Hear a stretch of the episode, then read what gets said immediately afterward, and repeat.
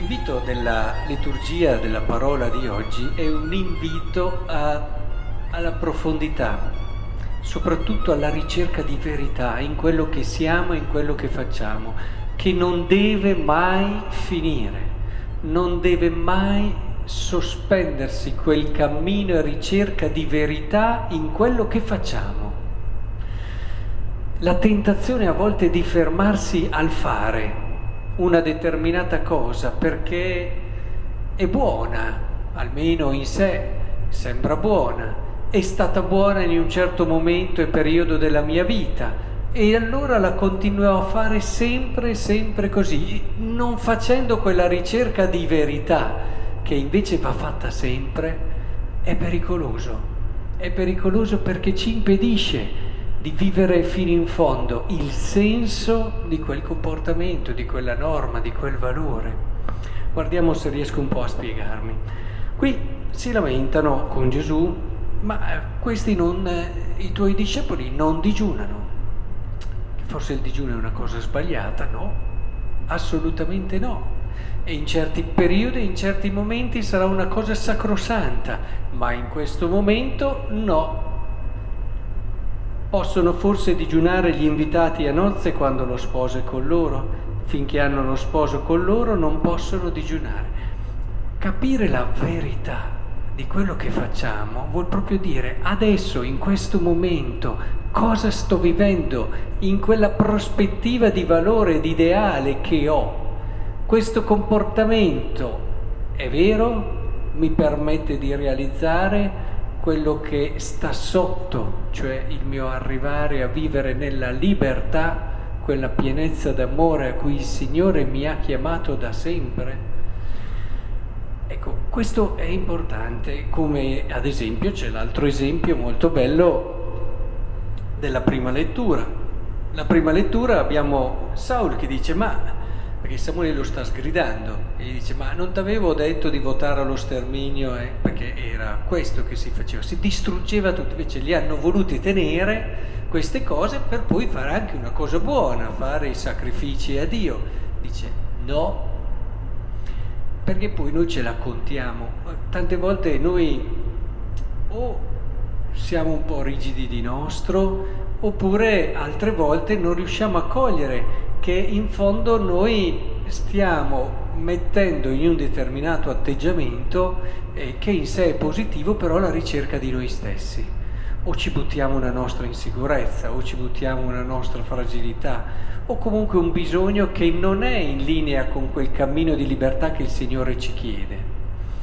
E, e qui l'ho fatto anche Saul, ma Samuele non si lascia ingannare, lo smaschera e gli ricorda guarda che l'obbedienza val più del sacrificio, dove qui per obbedienza dobbiamo intendere un orizzonte di obbedienza a se stesso e alla propria chiamata.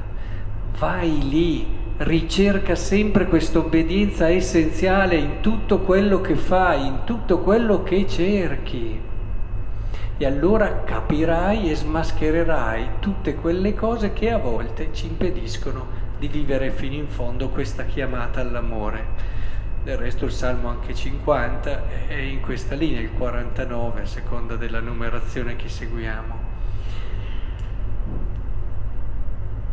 Dopo aver raccolto queste provocazioni della parola di Dio, allora cerchiamo un attimo di, di stringere in concreto, così forse riusciamo anche a spiegare queste parole di Gesù famose che non sempre a volte si riescono a cogliere nel loro significato. Nessuno cuce un pezzo di stoppa grezza su un vestito vecchio, altrimenti il rattoppo nuovo porta via qualcosa alla stoffa, eccetera.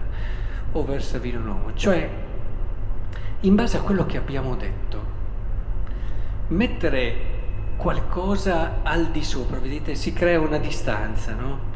Qualcosa di nuovo e di vecchio. C'è una differenza. Allora, la norma, il valore che noi vogliamo vivere. Non dobbiamo metterlo eh, senza aver fatto questa ricerca di cui dicevo, se no rischia anche di diventare come fa questo rattoppo o come si fa col vino che rovina tutto, negativo.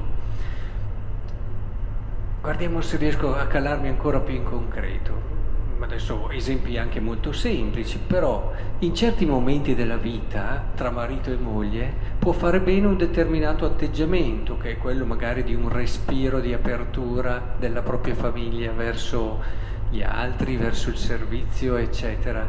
In altri momenti invece può fare molto meglio, pur essendo cose buone in sé, curare l'intimità, curare gli spazi proprio di una famiglia. Bisogna sempre cogliere anche nell'educazione dei figli. In certi momenti può servire il discorso della fermezza, in altri momenti invece può essere utile semplicemente far sentire una presenza, far sentire e accompagnare l'altro in questo momento. Se noi non facciamo quella ricerca più in profondità, rischiamo di creare questa distanza. Allora quel comportamento che andava bene in un certo momento, dopo rovina il tessuto adesso. Quello che poteva andare bene in un altro momento eh, non è adatto. Quindi questo è un lavoro che dobbiamo fare sempre. Per questo insisto così tanto anche sulla preghiera costante, che non sia meno di quell'ora al giorno almeno, dove ci dedichiamo proprio anche ad ascoltare lo spirito che ci aiuti, quel confronto, chi ha la fortuna di avere una comunità di amici, è un dono prezioso, quel confronto costante dove noi ci, aiuti, ci aiutiamo, ci correggiamo in tante situazioni in modo fraterno, ricco di carità, perché a volte finché si rimane chiusi in se stessi ma anche la coppia può diventare un luogo prezioso dove l'altro si prende a cuore quello che io vivo e faccio perché possa arrivare a questa verità. Oppure farsi anche accompagnare eh, spiritualmente. Sono tutte quelle cose che in un qualche modo ci aiutano a mantenere vivo questo percorso. Non, non ci fermiamo mai, non ci fermiamo mai. Il bello della nostra vita è questo che ogni, ogni volta dobbiamo rimetterci in discussione, dobbiamo scavare, dobbiamo lavorare per andare a questa verità. Ma è questo che ci tiene vivo, è questo che ci tiene vivo. Sono tante le cose che si potrebbero dire per mostrare questo principio come applicazioni concrete. Penso però di aver fatto capire come poi ognuno di noi può attuarle e applicarle nella sua vita cerchiamo di mantenerci vivi. Quando i santi ci ricordavano la santità è questo movimento, è questo muoversi continuo, è questo lavorare continuamente, che è vita. Ecco che il Signore ci mantenga in questo, un rinnovarsi nella verità è l'unico modo per rimanere veramente fedeli.